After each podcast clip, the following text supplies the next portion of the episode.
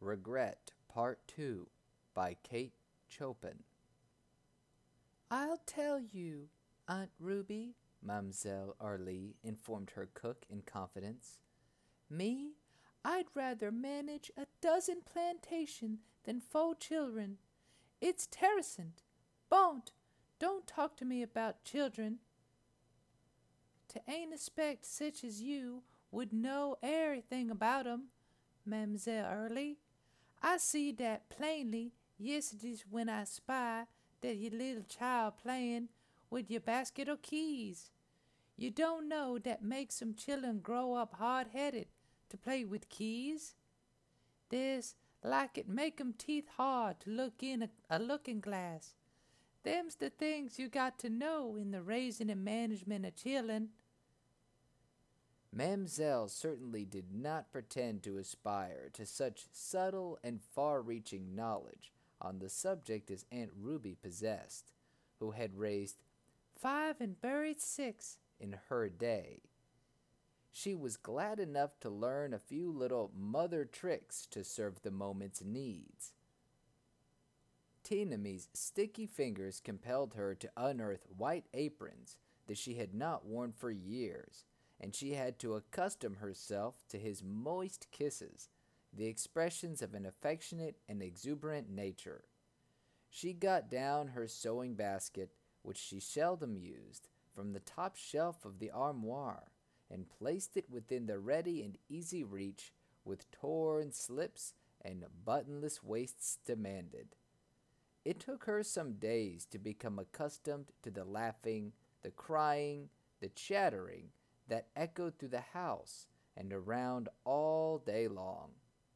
And it was not the first or the second night that she could sleep comfortably with little Lodi's hot, plump body pressed close against her, and the little one's warm breath beating her cheek like the fanning of a bird's wing. But at the end of two weeks, Mademoiselle Aurélie had grown quite used to these things, and she no longer complained. It was also at the end of two weeks that Mademoiselle Aurélie, one evening, looking away toward the crib where the cattle were being fed, saw Valsin's blue cart turning the bend of the road. Odelay sat beside the mulatto, upright and alert. As they drew near, the young woman's beaming face indicated that her homecoming was a happy one. But this coming, unannounced and unexpected, threw Mademoiselle Aurélie into a flutter that was almost agitation. The children had to be gathered. Where was Tinamy? Yonder in the shed, putting an edge on his knife at the grindstone. And Marceline and Marcelette? Cutting and fashioning doll rags in the corner of the gallery. As for Lodi, she was safe enough in Mademoiselle Aurélie's arms, and she had screamed with delight at sight of the familiar blue cart which was bringing her mother back to her. The excitement was all over, and they were gone. How still it was when they were gone! Mademoiselle Arlie stood upon the gallery, looking and listening. She could no longer see the cart. The red sunset and the blue gray twilight had together flung a purple mist across the fields and road that hid it from her view. She could no longer hear the wheezing and creaking of its wheels, but she could still faintly hear the shrill, glad voices of the children. She turned into the house. There was much work awaiting her for the children had left a sad disorder behind them. But she did not at once set about the task of writing it. Mademoiselle Aurélie seated herself beside the table.